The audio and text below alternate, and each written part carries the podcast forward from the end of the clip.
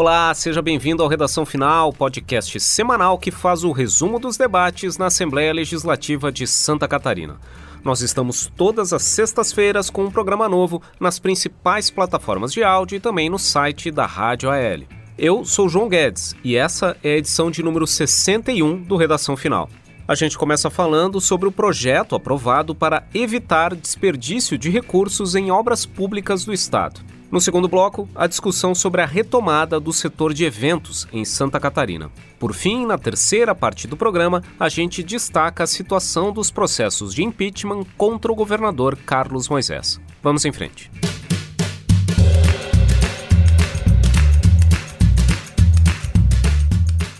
Então, nessa última semana, a Assembleia Legislativa aprovou projeto de lei que cria nova regra para as obras públicas do Estado. Para falar sobre isso, eu chamo a repórter da Rádio AL, Nara Cordeiro. Nara, qual o objetivo dessa proposta? A intenção desse projeto de lei, que foi aprovado pela Assembleia, é impedir que obras públicas executadas pelo Estado sejam começadas sem que antes sejam feitas todas as desapropriações necessárias para a execução daquele empreendimento. O texto condiciona a emissão da ordem de serviço, é, ou seja, o ato que viabiliza o início da obra, à conclusão da etapa de desapropriações. A gente sabe que muitas vezes obras públicas iniciam e acabam sendo paralisadas por conta de entraves judiciais relacionados a desapropriações. Esse projeto de lei, inclusive, teve origem na Comissão Parlamentar de Inquérito que investigou as obras da Ponte Ercílio Luz, que foi um caso de obra que ficou paralisada por um longo período por causa de desapropriações. O deputado Bruno Souza, que foi o relator da CPI, quando defende o projeto de lei, dá o exemplo dos prejuízos financeiros para o Estado que foram resultado do atraso das desapropriações no caso das obras da Ponte Ercílio Luz. Vamos ouvir o que ele disse. No caso da Ponte Ercílio Luz, nós levantamos uma despesa, um gasto adicional de cerca de 20 milhões de reais, justamente porque a obra teve que ficar paralisada enquanto as desapropriações aconteciam, o que é até um, um tanto quanto ofensivo. Uma obra que se iniciou em 1900, uma reforma que se iniciou na década de 80, não havia ainda feito todas as desapropriações necessárias para a sua reforma. O plenário aprovou esse texto por unanimidade. Vários deputados presentes na votação eh, se manifestaram apoiando o PL, dizendo que é um problema endêmico nas grandes obras, que se perde mais tempo tratando de desapropriações do que de fato com a obra e que com essa medida ah, não se criam falsas expectativas na população em relação àquele serviço. Bom, o projeto de lei agora, depois de aprovado pelo plenário da Assembleia Legislativa, segue para a sanção do governador. Muito bem, esse projeto das obras públicas foi aprovado na sessão ordinária da quarta-feira, dia 14. E nesse mesmo dia, os deputados confirmaram a admissibilidade de uma PEC que trata da proteção social dos policiais militares. O que, que, diz essa proposta, Nara? Essa é uma PEC que altera dois pontos da Constituição Estadual para adequar à legislação federal que trata do sistema de proteção social dos militares, que seriam as regras previdenciárias da carreira militar. A Emenda Constitucional 103 e a Lei 13.954, aprovadas no ano passado em âmbito federal, trouxeram mudanças significativas para os militares no que diz respeito à inatividade, às pensões, eh, remuneração.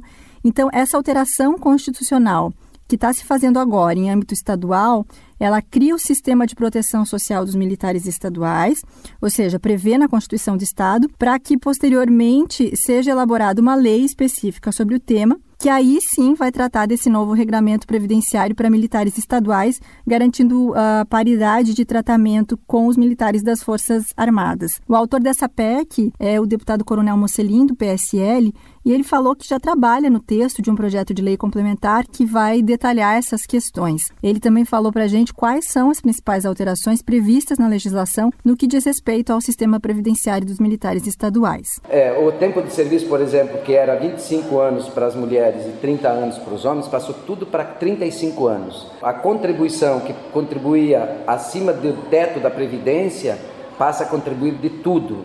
Então, esse ano é 9,5% e a partir do ano que vem 10,5% em cima de tudo. Então, alguns tiveram impacto financeiro negativo, principalmente o pessoal aposentado. Né? E tem várias outras alterações que nós, os militares estaduais, já estão dando a sua contribuição para a reforma da Previdência, para tornar o Estado menos oneroso, é, tornar os funcionários públicos, de uma forma geral, fazendo com que eles possam trabalhar mais tempo e tendo a sua estabilidade após contribuir um determinado período, né? E isso tem que ser feito também a nível estadual para os demais funcionários públicos que está tramitando aqui na casa essa reforma da previdência. A PEC 4 de 2020 foi admitida no plenário com o voto contrário do deputado Bruno Souza do Novo e agora o texto segue para análise das comissões de Constituição e Justiça, de Finanças e Tributação e a Comissão de Trabalho, Administração e Serviço Público. Muito bem, eu agradeço a participação da Nara Cordeiro. Muito obrigado, Nara. E no início do bloco, uh, nós falamos aqui sobre o projeto de lei que cria essa regra que impede que as ordens de serviço nas obras públicas sejam expedidas antes que todas as desapropriações necessárias estejam concluídas. Esse projeto passou no plenário e ele ainda precisa da sanção do governador Carlos Moisés para virar uma lei estadual aqui em Santa Catarina. E é isso que aconteceu nos últimos dias com outras propostas que já passaram pela Assembleia, já foram aprovadas em plenário e nos últimos dias receberam a sanção do governador e viraram lei em Santa Catarina. No último programa, nós já havíamos destacado a sanção do projeto de lei complementar que garante a incorporação da indenização por regime especial de serviço ativo a IRESA dos servidores da segurança pública pois outras propostas também foram sancionadas. Um dos projetos que virou lei é do deputado João Amin, do PP, que proíbe aqui em Santa Catarina a utilização de animais para o desenvolvimento e testes de cosméticos, produtos de higiene pessoal e perfumes. Vale lembrar que a proposta original previa também a proibição de testes para medicamentos, mas durante a tramitação aqui na Assembleia, esse item foi retirado e então os testes para desenvolvimento de medicamentos seguem permitidos, ficam proibidos para cosméticos, produtos de higiene e perfumes. Outra lei que foi sancionada uh, é a que institui a política estadual de incentivo à reinserção social de apenados e egressos do sistema prisional. A ideia é desenvolver ações de inclusão social e incentivo à geração de emprego e renda para essas pessoas, além de fortalecer o vínculo interpessoal, familiar e de saúde. Essa nova lei teve como origem um projeto de autoria da deputada Paulinha, do PDT, que foi aprovado aqui no parlamento. E outra proposta que também virou lei é uma de autoria do deputado Kennedy Nunes, do PSD, que autoriza o governo do estado a pagar pela hospedagem em hotéis dos profissionais de saúde que atuam no combate à pandemia de Covid-19. Esse texto prevê que essas diárias em hotéis e pousadas sejam pagas pelo estado com os recursos destinados ao combate ao coronavírus em Santa Catarina. E o objetivo do deputado Kennedy Nunes, quando apresentou essa iniciativa, era permitir que profissionais de saúde que eventualmente uh, moram com pessoas do grupo de risco, por exemplo, esses profissionais possam optar por não retornar para casa e sim permanecer hospedados para reduzir o risco que contamine os seus familiares. E esse foi o primeiro bloco do Redação Final. Na segunda parte do programa, a gente destaca a discussão aqui na casa sobre a possibilidade de retomada do setor de eventos aqui em Santa Catarina. Muito bem, a Comissão de Saúde da Assembleia Legislativa deu início a uma discussão sobre a possibilidade de retomada do setor de eventos e feiras em Santa Catarina. Para falar sobre isso, eu chamo a coordenadora da Rádio L, a Suelen Costa. Olá, Suelen. Oi, João, tudo bem? Suelen, os deputados da comissão vão levar esse debate para uma audiência pública, é isso? Exatamente, João. A proposição dessa audiência pública, desse debate, foi feita pelo o deputado GC Lopes, do PSL. A princípio, esse colegiado concordou em realizar a audiência no próximo dia 21, 21 de outubro, próxima quarta-feira. Os membros da comissão consideraram essa retomada um tanto quanto polêmica. O presidente da comissão, deputado Neudi Sareta, falou que esse foi o segmento mais afetado pela pandemia, o segmento de eventos e que trata né, da, desses eventos e feiras públicas.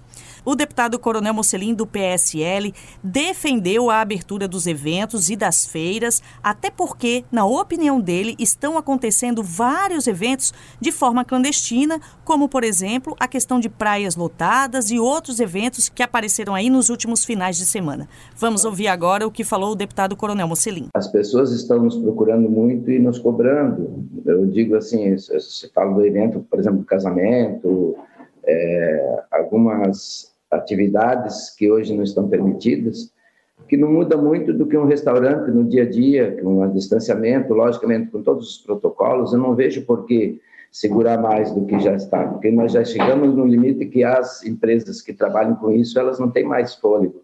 Então, eu acho que, que devido à situação hoje que está, eh, estão os hospitais, as UTIs, o número de casos, o número de óbitos, eles permitem a abertura. Já o deputado Dr. Vicente Caro Preso, do PSDB, que é vice-presidente da comissão e médico, falou que é a favor da reabertura de forma gradual. De acordo com o parlamentar, só pode abrir se haver segurança e totalmente risco controlado para que as pessoas possam restabelecer os seus ganhos sem prejuízos na saúde pública. Vamos ouvir o que falou o deputado Dr. Vicente Caro Preso. Eu sou sempre e serei sempre uma pessoa, até por ser da área da saúde, eu quero proteger a saúde. Desde que haja segurança, um risco calculado, eu sou a favor de que vá se abrindo para que as pessoas, em todos os níveis, em todas as atividades, possam restabelecer os seus ganhos, manter as suas, as suas lojas, seus comércios funcionando, não tem dúvida mas que tem que ter critérios. Esses critérios estão aí sendo aperfeiçoados porque não tem receita pronta. É bom lembrar que o decreto do governo do estado leva em consideração a avaliação do risco potencial para o Covid-19 nas mesorregiões catarinenses. Ou seja, as áreas que estiverem com potencial de risco grave e gravíssimos não poderão realizar eventos. Já as regiões em risco alto e moderado para o contágio do coronavírus terão alguns critérios e uma capacidade limitada para realizar este tipo de evento. Os deputados, no dia 21, vão tentar aumentar, ampliar essa possibilidade para que o segmento que trata de eventos aqui em Santa Catarina possa voltar a atuar. Muito bem, eu agradeço a participação da Suelen Costa. Até a próxima, Suelen. Até a próxima, João. Bom, os deputados da Comissão de Saúde vão promover esse debate sobre a possibilidade de retomada do setor de eventos. E outra pauta que deve aparecer nos debates aqui na Assembleia nas próximas semanas é a questão da prorrogação dos contratos temporários dos professores da rede pública estadual. O governo do estado mandou para a Assembleia, agora no começo de outubro, um projeto de lei, que é o PL 329 de 2020, que permite que os contratos dos professores contratados em caráter temporário, que estão em vigor até o final deste ano, sejam prorrogados até o final de 2021. A regra valeria para professores selecionados em seis editais publicados entre 2018 e 2019 pelo governo do estado. São professores do ensino fundamental e médio e também da educação de jovens e adultos no ensino regular e educação profissionalizante. Essa medida, se aprovada aqui na Assembleia Legislativa, deve beneficiar aproximadamente 21 mil professores temporários que atuam na rede estadual de educação. O secretário de Estado da Educação, Natalino Ghione, ele justificou no projeto que essa iniciativa ela se deve à pandemia do novo coronavírus que provocou uma série de paralisações, atraso no calendário escolar, que deixou pouco tempo para que o Estado elaborasse um novo processo seletivo. E, além disso, existe toda uma dificuldade imposta pela necessidade de distanciamento social, uma vez que a seleção dos professores temporários envolve a realização de uma prova escrita, que geraria aglomeração de milhares de candidatos e ainda de centenas de trabalhadores envolvidos na realização ou na aplicação dessas provas. Essa prorrogação não deve aumentar as despesas do Estado, uma vez que esses professores já estão trabalhando uh, na rede estadual atualmente e seriam mantidos para o ano que vem. No entanto, o governo alega uma economia de pelo menos 2 milhões e meio de reais, que é o custo que normalmente o Poder Executivo tem para realizar esses processos seletivos de professores temporários. Até o secretário também na justificativa do projeto falou que esses 2 milhões e meio de reais é a, a conta de um processo seletivo fora de pandemia. Né? Se fosse feito uma seleção nesse momento, com toda a necessidade de medidas de higiene, de distanciamento, certamente o custo para aplicação dessas provas, para a seleção dos professores seria maior. Bom, esse projeto foi apresentado aqui no Parlamento no início de outubro. Ele precisa passar por três comissões, pela Comissão de Constituição e Justiça, Comissão de Finanças e pela Comissão de Trabalho, Administração e Serviço Público. Como a matéria tramita em regime de urgência, ela precisa ser aprovada ainda no mês de novembro. Muito bem, essa foi a segunda parte do programa. No terceiro bloco, a gente fala da situação dos processos de impeachment que tramitam contra o governador Carlos Moisés. Muito bem, a última semana foi de movimentação aqui na Assembleia Legislativa em relação ao segundo pedido de impeachment que tramita contra o governador Carlos Moisés. Esse processo avançou na terça-feira, dia 13, quando ah, os deputados da Comissão Especial do segundo impeachment aprovaram o relatório final, elaborado pelo relator, o deputado Valdir Covalcini, do MDB, e pela relatora adjunta, a deputada Ana Campanholo, do PSL. Esse relatório aprovado pela comissão recomendou a aceitação da denúncia por crime de responsabilidade contra o governador e também recomendou a retirada da vice-governadora Daniela Rainer desse processo. Esse segundo pedido de impeachment, ele nasceu a partir de uma denúncia formulada por 16 cidadãos catarinenses, entre profissionais liberais, empresários, advogados, que apresentaram essa denúncia, essa representação na presidência da casa. Esse documento apontava suposto crime de responsabilidade do governador e da vice-governadora por ações ou omissões relacionadas principalmente às licitações para a compra de 200 respiradores mecânicos e para a contratação de um hospital de campanha que seria instalado no município de Itajaí. A partir de denúncias, o governo do estado acabou desistindo do, da contratação do hospital de campanha e, no caso dos respiradores, o governo do estado fez um pagamento antecipado de 33 milhões de reais, mas o, essas máquinas jamais foram entregues para a rede estadual de saúde, caso que foi objeto de uma comissão parlamentar de inquérito aqui na Assembleia Legislativa. Para fazer o relatório, o deputado Cobalcini analisou a documentação incluída nessa denúncia e também analisou as defesas encaminhadas pelo governador Carlos Moisés e pela vice-governadora. A partir dessa análise, o deputado concluiu que há, de fato, indícios de crime de responsabilidade do governador Carlos Moisés nesses casos e, por isso, recomendou que a denúncia seja acatada pela Assembleia Legislativa. Vamos ver o que disse o deputado Valdir Cobalcini sobre isso. Nós entendemos é, de que há sim indícios é, para o prosseguimento desse processo, seja em relação ao hospital de campanha e também em relação aos respiradores pagos de forma antecipada por 33 milhões de, de reais, sem as garantias necessárias, obrigatórias, ou melhor dizendo, pela legislação, apontadas é, também é, pelo Tribunal de Contas. Foi um processo totalmente viciado é, fraudulento. Nessa mesma análise das alegações da defesa e da denúncia, o deputado Valdir Kubalkini entendeu que deveria isentar de culpa a vice-governadora Daniela Rainer. Vamos ver o que disse o deputado Valdir Kubalkini. Diferente do governador, ela tomou todas as, as cautelas e todos os cuidados, ela apontou às autoridades é,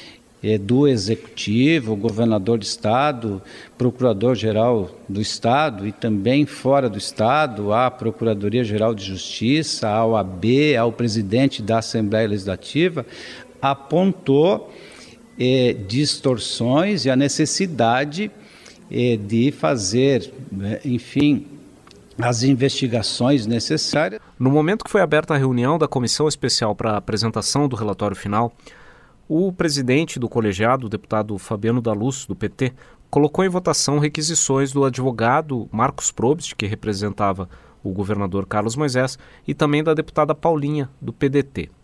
Tanto o advogado quanto a deputada pediam a prorrogação no prazo para votação do relatório final. A deputada pedia mais cinco sessões e o advogado pedia mais, até mais dez sessões.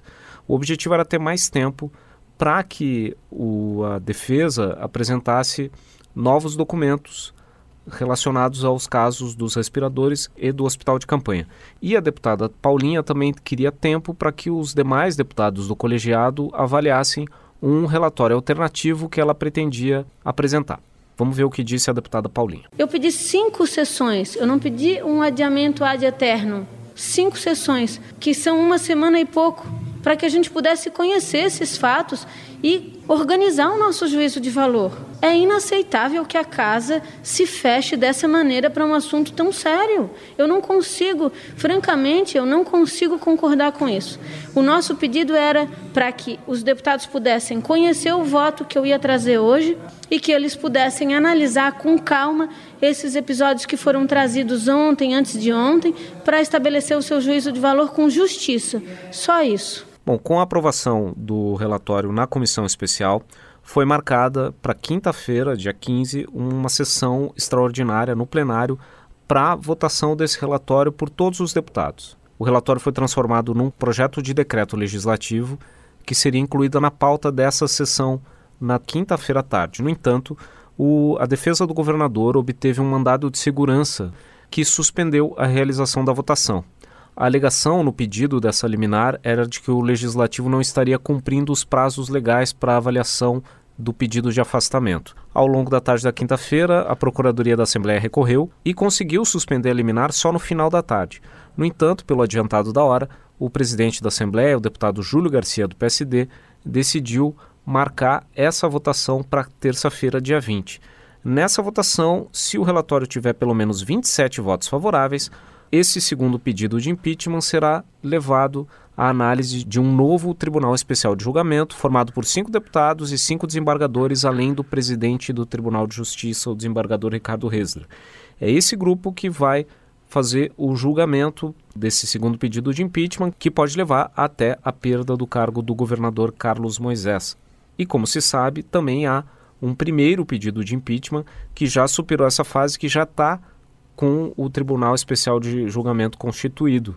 Nesse primeiro pedido, o governador e a vice-governadora respondem por crime de responsabilidade na concessão de reajuste salarial aos procuradores do Estado. Na sexta-feira, dia 23, o tribunal se reúne para votar o relatório do deputado Kennedy Nunes, do PSD. Na ocasião, eles vão decidir se aceitam ou não a denúncia e levam adiante o julgamento do governador Carlos Moisés. Se eles decidirem pela aceitação da denúncia no dia 23, o governador e a vice-governadora Daniela Rainer serão afastados provisoriamente até a conclusão do julgamento no Tribunal Especial, que pode levar até 180 dias. E você pode acompanhar esses e outros fatos relacionados à Assembleia Legislativa nos nossos perfis nas redes sociais, facebook.com.br e nós também estamos no arroba AssembleiaSC no Instagram e no Twitter. Você também pode nos acompanhar no nosso canal no YouTube, no youtube.com Assembleia SC. Você também pode receber informações da Assembleia Legislativa no seu aplicativo WhatsApp. Para isso, mande a mensagem sim para o número 4899601127. E esse foi o Redação Final, podcast da Assembleia Legislativa de Santa Catarina. Nós estamos toda semana nos tocadores de áudio como Spotify, Google Podcasts e Apple Podcasts, e também no site radio.alesc.sc.gov.br. Esse programa foi gravado no estúdio da Rádio da Assembleia Legislativa em Florianópolis, comigo, João Guedes, repórter da Rádio AL, e com a participação da também repórter da Rádio AL, Nara Cordeiro, e da coordenadora da rádio, Suelen Costa.